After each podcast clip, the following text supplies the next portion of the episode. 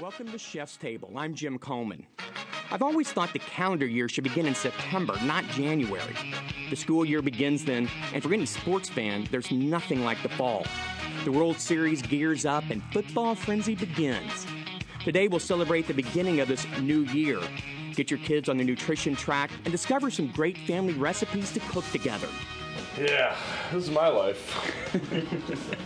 Instead of girlfriend, I have cooking.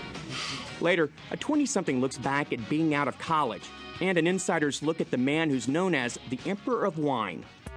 But first, after college and culinary school, I was pretty much done with classrooms. But here's an area of study that sounds interesting enough to get me back to class ethnomusicology. I spoke with Sean Williams, author of the Ethnomusicologist Cookbook Complete Meals from Around the World what we do is we study music in cultural context, any music, any place, any time period, and uh, the ethno of ethnomusicology doesn't actually mean ethnic. Um, it's it's just a reference to the context, and um, most of us have some kind of fieldwork experience, which means we go live somewhere for a couple of years and learn about the music by participant observation, and we do everything else while we're there too, studying religion and um, the language, politics, gender issues, and food and cooking. Well, what do you call the study of the two together? Is there a, a name between the food and the music? Yes, we have made up a word. It's gastromusicology. I like that name.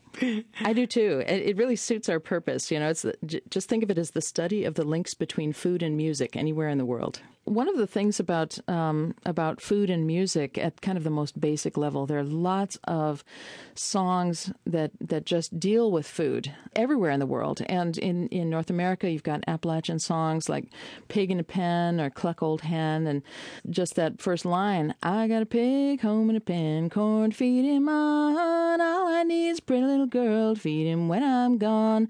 And that's that's about food, right? Um, that's right. We're when we're talking about a pig. That's that's your meal for the winter. Cluck old hen is my old hen's good old hen. She lays eggs for the railroad men. Sometimes one, sometimes two, sometimes enough for the whole dang crew. And um, again, food, food, food. And um, Ireland, I've done field work in Ireland. Plenty of songs about potatoes. We've got um, in Ireland.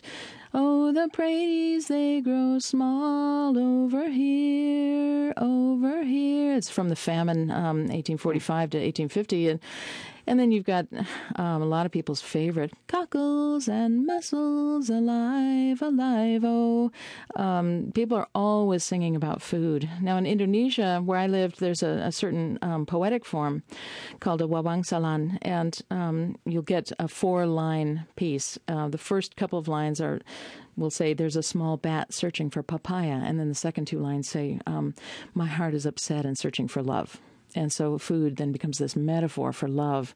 Um, or there's there's this other song. Um, it's about a a treat that's made in Bandung in the city I lived in called Rembui, and Rembui is made with palm sugar. And so this song, um, it's it's actually very often sung at the end of a long night. And, and so you hear this Ari Rambai, Rambai, Rambai Bandung, Ngarambai Dina Jambangan.